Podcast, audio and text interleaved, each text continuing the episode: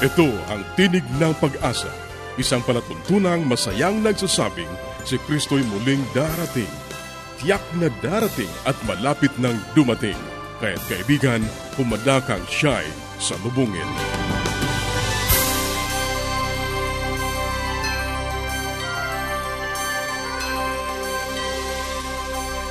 Ito ang Tinig ng Pag-asa, isang programang inihahatid ng Adventist World Radio at ako ang iyong kaibigan, Narcaranza, nag-aanyaya na samahan niyo kaming muli sa 30 minutong paghahayag ng mga kaalaman sa malusog na pangangatawan, masaya at matatag na sambahayan at higit sa lahat sa pagtuklas ng pag-asa na nagmumula sa salita ng Diyos.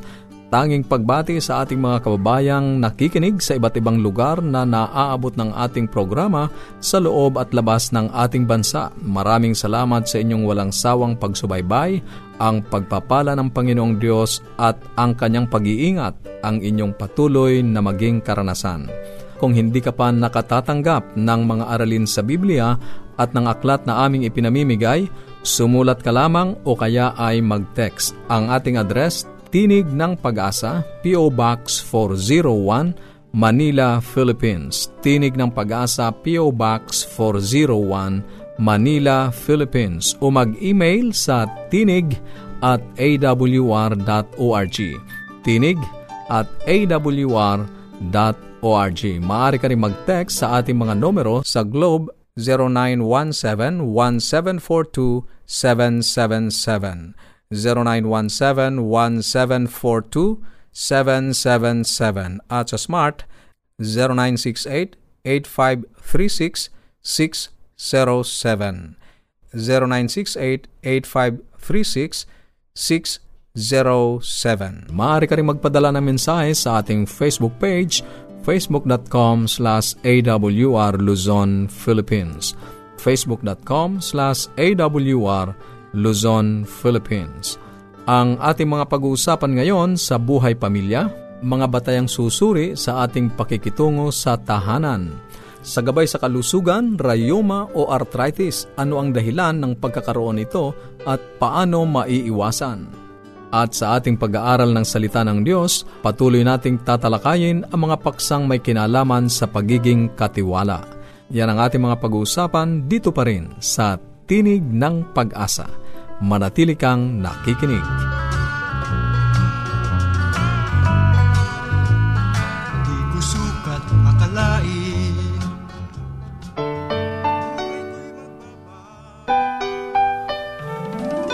Tayong mga Pinoy, mataas ang pagpapahalaga sa pamilya. Walang hindi kagawin. Lahat kakayanin. Kahit buhay, itataya natin.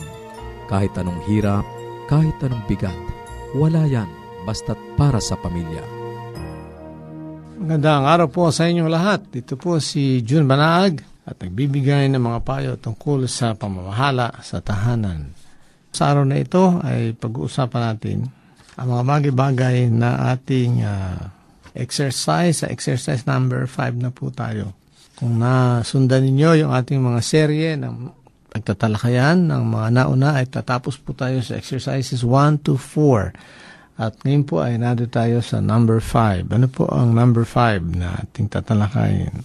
Sa mag-asawa ay mayroong pong malaking tanong na dapat ating suungin. At marahil sa haba-haba ng ating pagsasama ay hindi natin nagagawang itanong ito sa ating kasama sa bahay, may bahay man siya o ating asawang lalaki. Sa malamang ay nahihiya tayo at natatakot tayo minsan sa mga isasagot niya kaya nawawala po yung maluwag na pagsasama sa pamagitan ng pagsasamang tapat sa bawat tanong ng kanilang buhay. Ang inyo bang asawang lalaki o kung kayo po yung mga babae na nakikinig sa akin ay willing ba kayo na magtanong sa kanya ng isang malaking tanong? Ang isa pong tanong na ito ay ganito. Ano ang dapat kong gawin upang ako'y maging mabuting may bahay sa iyo.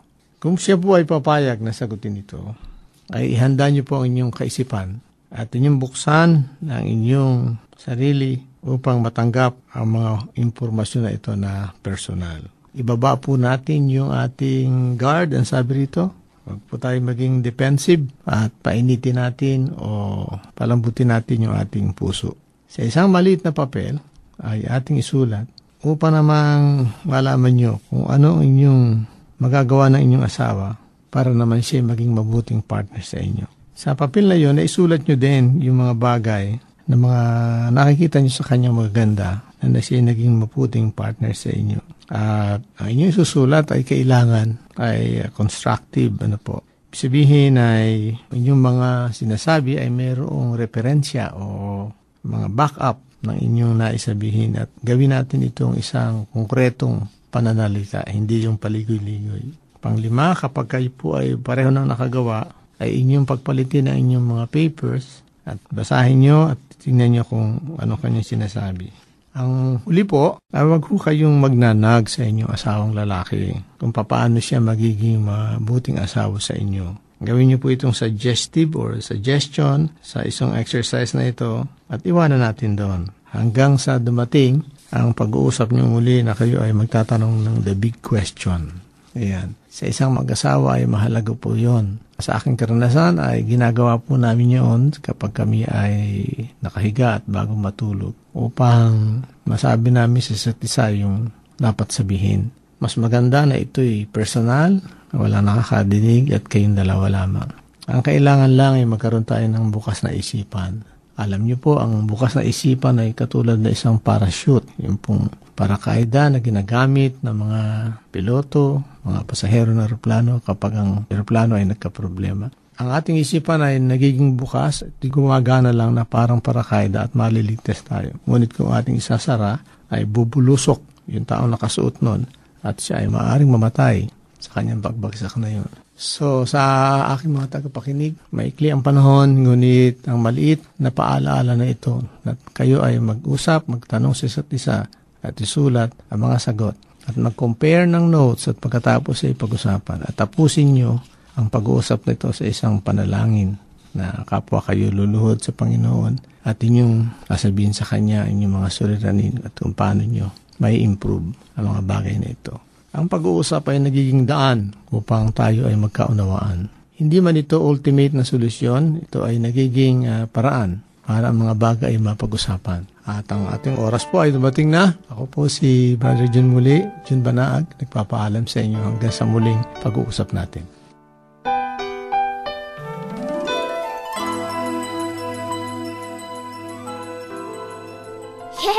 Dad and Mom are coming. I wish my parents will come too. The best way to spend time? It's with family. Adventists care. Patuloy kang nakikinig sa Tinig ng Pag-asa. Kung mayroon ka mga katanungan o anuman ang nais mong iparating sa amin o kung nais mong magkaroon ng libreng aklat na aming ipinamimigay, sumulat ka lamang sa Tinig ng Pag-asa, PO Box 401, Manila, Philippines. Tinig ng Pag-asa, PO Box 401, Manila, Philippines. O mag-email sa tinig at awr.org. Tinig at awr.org. Maaari ka rin mag-text sa Globe 0917-1742-777. 0917-1742-777. At sa Smart 0968-8536-607. 0968-8536-607. Susunod, ang gabay sa kalusugan. Ako po ang inyong Dr. sa Himpapawid, si Dr. Linda Limbarona na bumabati at nagagalak na magkasama-sama na naman po tayo sa ating programa. Sana hindi po kayo nagsasawa ng pakikinig. Ngayon, ating pinag-uusapan po ng mga nagdaang araw ay tungkol sa arthritis or sa mga rayuma. Hindi po lahat ng rayuma ay gawa lamang ng uric acid, no? yung pagka kumain ng mga beans, kumain ng mga karne, kumain ng laman loob. Ito po ay pwede din yung degenerative arthritis. At kung sa isang bata-bata pa na tao at nirarayuma na, Well, isa pong kailangang isipin dyan ay yung tinatawag na rheumatoid arthritis. Ano po ba itong rheumatoid arthritis? Sabi ko, ito ay naaapektuhan ang symmetrical. Ibig sabihin parehong side, no? Karaniwan po kasi yung mga rayuma, minsan tuhod, isang tuhod lang, o kaya yung balakang lang, gano'n, ano? Pero ito po ay yung mga maliliit na joints, yung mga daliri sa paa, daliri sa kamay, at ito po ay unti-unting nagiging debilitated, no? Umuurong po, parang nagiging tinatawag nila swan neck. Yung mga daliri po ay nadideformed. Ito po ay gawa ng autoimmune disease, no? Nilalabanan po ng sariling dugo or ng sariling katawan ang mga joints at yan po ang target organ nila. Ibig sabihin po, kinakalaban din yung sariling joints kaya parang nagkakaroon ng premature degeneration at makikita po yan pagka ine-x-ray at hindi po magandang sakit ito dahil ito po ay progressive kaya po kailangan hanggat maaga ay ma-detect para po ma-prevent ang distraction or ang permanent damage or para maging mabilis ang pagprogreso dahil talagang pwede pong maging baldado ang isang tao dahil dito sa rheumatoid arthritis, no? Lalo na po sa mga, alam nyo, hindi po normal ang arthritis sa kabataan, maliban lang kung may cause, no? Na linsad or nag-athletic, pwede yon Pero kung mga unusual, lalo na kung may kasamang mga lagnat or may mga ibang kapansanan or sakit na nararamdaman, kailangan po ay dalhin agad natin to sa doktor or bigyan agad ng atensyon para malaman. Ngayon, bukod dito sa rheumatoid arthritis, meron pa pong mga ibang klase ng arthritis na hindi po karaniwan ngunit nakikita po yung kagaya po ng reactive arthritis. Minsan ang isang tao after nagkaroon ng LBM, loose bowel movement, no, nagtae, o kaya nagkaroon ng sore throat o nagka-infection sa ihi, ay maaari pong sumunod after 2 or 3 weeks ay nagkakaroon ng arthritis no? Sa isang portion lamang po like tuhod lang or wrist lamang o kaya sa elbow or sa siko lamang no? Kailangan po ay pag-isipan din to. Minsan infection nga no? Sinabi ko UTI alam niyo nung pong ako ay nagti-training lamang meron po kaming isang naging pasyente na ang tuhod niya ay namaga at talagang parang sasabog po, namamaga, namumula, nilalagnat. Yung pala ay konsyensya na rin po niya ang bumother sa kanya. Yung pala ay siya ay nagkaroon ng illicit affair nung gumamit siya ng babae, no? Nagkaroon siya ng uh, sexually transmitted disease. Nagkaroon siya ng infection sa ihe. At after 2 or 3 weeks ay nagkaroon siya ng reactive arthritis na tinatawag. Ibig sabihin, yung infection from the urinary tract infection ay nagkaroon ng reaction sa kanyang tuhod. Napakalayo po to pero pwede po itong mangyari. O minsan nagkaroon ng loose bowel movement, no, nagkakaroon ng reactive arthritis. So, importante po din niyang ma-diagnose dahil may specific gamot. Although, kung talagang heavily infected yon kailangan po talaga ay tutusukan ng karayom para ma-aspiration, ano? Sabihin, yung kukuha ng kaunting tubig doon at mapag-aralan sa microscope. Ngayon, meron po ding mga ibang sakit kagaya ng rheumatic heart disease, lupus, may mga systemic or sakit na pangkatawan na it can manifest as arthritis. So, kailangan din po kung hindi nagre-respond sa ordinary medicine, eh, pag-isipan na po yan baka yan ang dahilan. Ano? So, hanggang dito na lang po muna tayo hanggang sa susunod nating pagsasama-sama. Maraming salamat po sa inyong pakikinig. Paging Dr. Rodriguez, you're needed at room 321. Dr. Rodriguez, Mrs. Martinez, kailangan na po nating idealisis ang asawa ninyo. New outlook and a healthy lifestyle makes a big difference. Adventists care. Ang inyong napakinggan ay ang bahaging gabay sa kalusugan at bago tayo dumako sa pag-aaral ng Biblia, muli ka naming inaanyayahan kaibigan na makipag-ugnayan sa amin. Anuman ang nais mong iparating, maaari kang mag-email sa tinig at awr.org. Tinig at awr.org o kaya ay mag-text sa Globe 0917 1742 777 0917-1742-777 at sa Smart. 0968-8536-607 0968-8536-607 o kaya ay magpadala ka ng mensahe sa ating Facebook page facebook.com slash awr Luzon, Philippines. facebook.com slash awr Luzon, Philippines. Dadako na tayo sa pag-aaral ng Biblia. Kumusta ka kaibigan? Napakabuti ng ating Diyos sa atin sapagkat sa araw-araw, Kanyang pinaparanas ang Kanyang dakilang pag-ibig, ang Kanyang maraming pagkapala. Muli, narito yung kaibigan sa Himpapawid, Pastor Romeo Mangiliman. Dadako tayo sa ating pag-aaral na may kinalaman sa ating serye na pagiging katiwala. Ang tanong bakit nating pinag-aaralan ang magiging katiwala? Nais ng Diyos na bumalik sa atin ang kanyang larawan, sapagkat sa larawan ng Diyos tayo ay nilikha. Kung kaya't ang ating ngayang pag-aaralan may kinalaman sa God loveth a cheerful giver mahal ng Diyos ang nagbibigay ng masaya. Ayon sa banal na kasulatan, sa 2 Korinto Kapitulo 9, versikulo 7, ganito ang ating mabasa. Magbigay ang bawat isa ayon sa ipinasya ng kanyang puso. Huwag mabigat sa loob o dahil sa kailangan sapagkat iniibig ng Diyos ang nagbibigay ng masaya. Pansinin natin ang Diyos ang wika ay iniibig niya ang nagbibigay ng masaya. Pero pansin din natin yung binabanggit sa versikulo 6 bago binanggit yung iniibig ng Diyos ang masayang nagbibigay. Datapwat sinasabi ko, ang naghahasik ng bahagya na ay mag-aanin naman bahagya na. At ang naghahasik ng sagana ay mag-aanin namang sagana. So pagkatapos binanggit ng ating Panginoon, sa magitan ni Apostol Pablo yung katotohanan na kapag ka ikaw ay nagtanim, naghasik ng marami, ikaw magaan ng marami. Kaya ang sabi ng ating Biblia, mahal ng Diyos ang nagbibigay ng masaya. Hindi yung sapilitan, hindi para bagang ikaw ay pinipilit sa iyong pagibigay, kundi ikaw ay masaya sa iyong pagibigay. Cheerful giver, inang nais ng ating Panginoon. Nanupat, ang ating Diyos ay kanyang binabago ang ating buhay sa magitan nitong kanyang ginawang paraan. Ito ang kanyang antidote o ito ang kanyang gamot sa ating makasariling buhay, makasariling ugali. Mapansin natin ang bata kapag ka ito ay pinanganak. Gusto niya na ang atensyon ay sa kanya.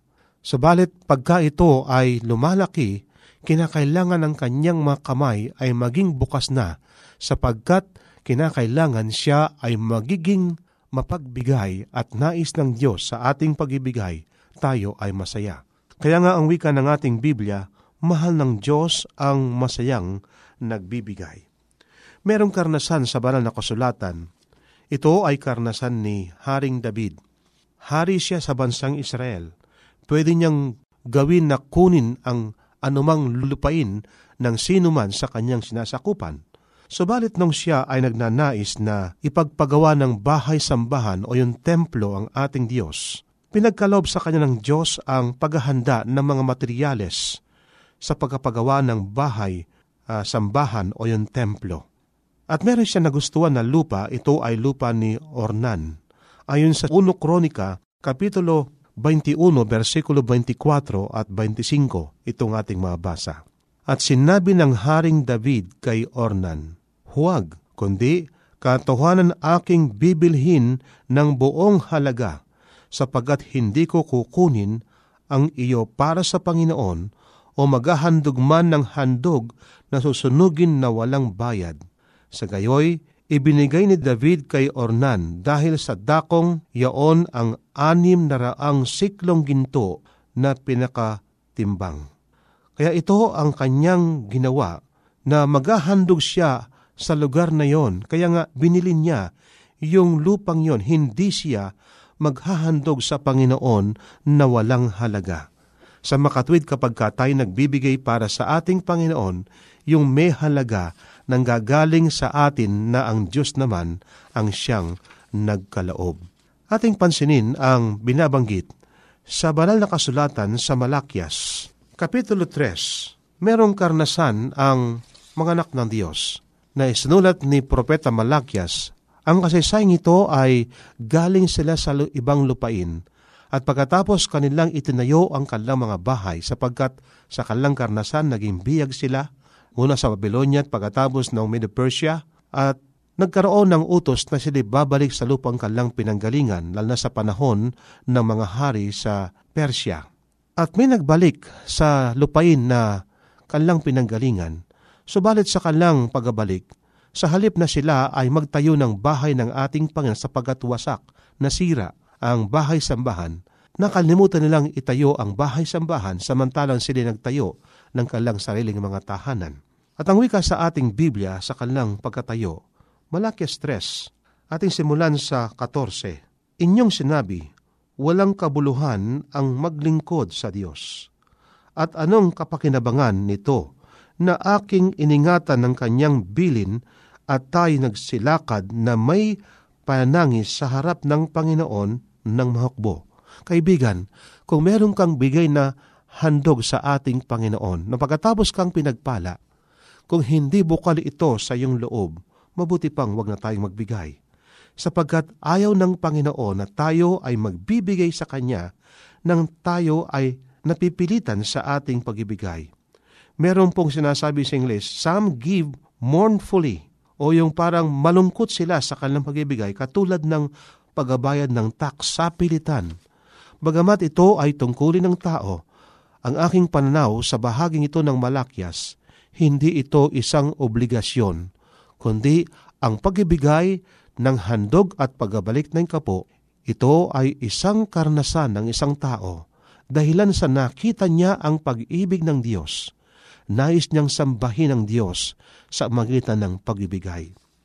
At ang pagbabalik ng tapat na ikapo at pagbibigay ng handog ay binigyan ng kahulugan sa sulat na Aklat ng Malakyas, Kapitulo 3, ating simulan sa versikulo 7.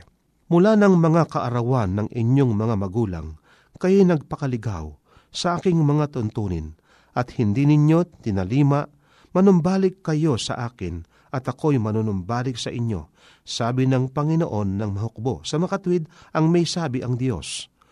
Ngunit inyong sinasabi, sa ano kami manunumbalik? Versikulo 8, Nanakawan baga ng tao ang Diyos, gayon may nanakawan, ninanakaw ninyo ako. Ngunit inyong sinasabi, sa ano ka namin ninanakawan? Sa mga ikasampung bahagi at sa mga handog. Sa makatwid ngayon, kapag kapala ang tao ay hindi ibinabalik yung para sa Diyos na may pasalamat at may pag-ibig, tayo ay nagnanakaw sa Diyos. Kung ating gagawin na hindi ibabalik na tapat, bahala ka kaibigan, bahala ko. Pero nais ng Diyos na tayo ay magbabalik na may pag-ibig, hindi sa pilitan. Sapagkat tayo ay pinagkalooban ng Diyos at kung bakit sinasabi niya tayo magkaloob din, sapagkat nais ng Diyos na tayo masanay sa hindi makasariling buhay. Ang Diyos ang nangako, ang Diyos ang nagsabi. Sabi ng iba, ito raw ay lipas na. Subalit meron tayong mabaha sa aklat na sulat ni Apostol Pablo. Nagpapatunay kaibigan, ito ay hindi lipas, sapagkat merong binabanggit ang ating Biblia, ang wika sa 1 Korinto, Kapitulo 9, versikulo 13 at 14 hindi ba ninyo nalalaman na ang mga nagsisigawa o nagsisipangasiwa sa mga bagay na banal ay nagsisikain ng mga bagay na ukol sa templo at ang mga nagsisipaglingkod sa dambana ay mga kabahagi ng dambana. Gayon din naman, ipinag-utos ng Panginoon na ang mga nagsisipangaral ng Ebanghelyo ay dapat mga buhay sa pamamagitan ng Ebanghelyo. Itong bahaging ito na sulat ni Apostol Pablo, dinadala tayo sa Old Testament sa bilang 5, 9 at 10 at din Deuteronomio 18:8 hanggang 20 na anupat ito ay binigay na mana ng Diyos sa mga naglilingkod sa templo kaya nga, hindi ito lipas, kaibigan. Hanggang ang Diyos ay may gawain, ito ang sinasabi ng ating Panginoon. Subalit, kaibigan, sa ating pagibigay, nais ng Diyos na tayo masaya sa ating pagbibigay. Nakatulad ng pangako ni Jacob na naging Israel ayon sa Henesis 28:22 na ipinangako ng lingkod ng Panginoon, walang pagsalang ang kasampung bahagi ay kanyang pagkakaloob na pagkatapos na siya'y pagpapalain ng Diyos. Sa makalid narito ang owner-manager relationship na napat ang Diyos ang siyang owner at tayo ang manager. Na napat kaibigan, tayo ay magbibigay yung ating ipinasya, hindi sa pilitan, kundi may pag-ibig na ating ipagkaloob sa ating Diyos. Ano man ang kanyang pinagkaloob sa atin, anumang ating tinatangkilik, ating ibalik sa ating Panginoon. Bakit tayo kailangan magbalik sa ating Panginoon? Upang ito'y kanyang pagpapalain. At kapag ka pinagpala ng Diyos, hindi lang tayo ang makikinabang, kundi pa naman ang iba. Tayo manalangin, mapagpala at dakila po naming Diyos. Napakabuti po ninyo. Inyo pong pinagkakalob ang maraming pagkapala. Pagpalain po ninyo ang aking kaibigan sa pangalan po ng aming Panginoong Hesus. Amen. Maraming salamat sa iyong pakikinig. Sana'y nakinabang ka sa ating mga pag-aaral. Muli ka naming inaanyayahan na makipag-ugnayan sa amin sa anumang katanungang nais mong iparating, gayon din kung nagnanais kang magkaroon ng mga libreng aklat at mga aralin sa Biblia. Sumulat ka lamang sa Tinig ng Pag-asa, P.O. Box 401, Manila, Philippines Tinig ng Pag-asa, P.O. Box 401, Manila, Philippines. Maaari ka rin mag-email sa tinig at awr.org. Tinig at awr.org o magpadala ng mensahe sa ating Facebook account facebook.com slash awr Luzon, Philippines facebook.com slash awr Luzon, Philippines. Maaari ka rin mag-text sa Globe 0917-1742-777. 0917-1742-777. At sa Smart, 0968-8536-607. 0968-8536-607. At upang ma-download ang mga hindi napakinggang programa, magtungo lamang sa ating website www.awr.org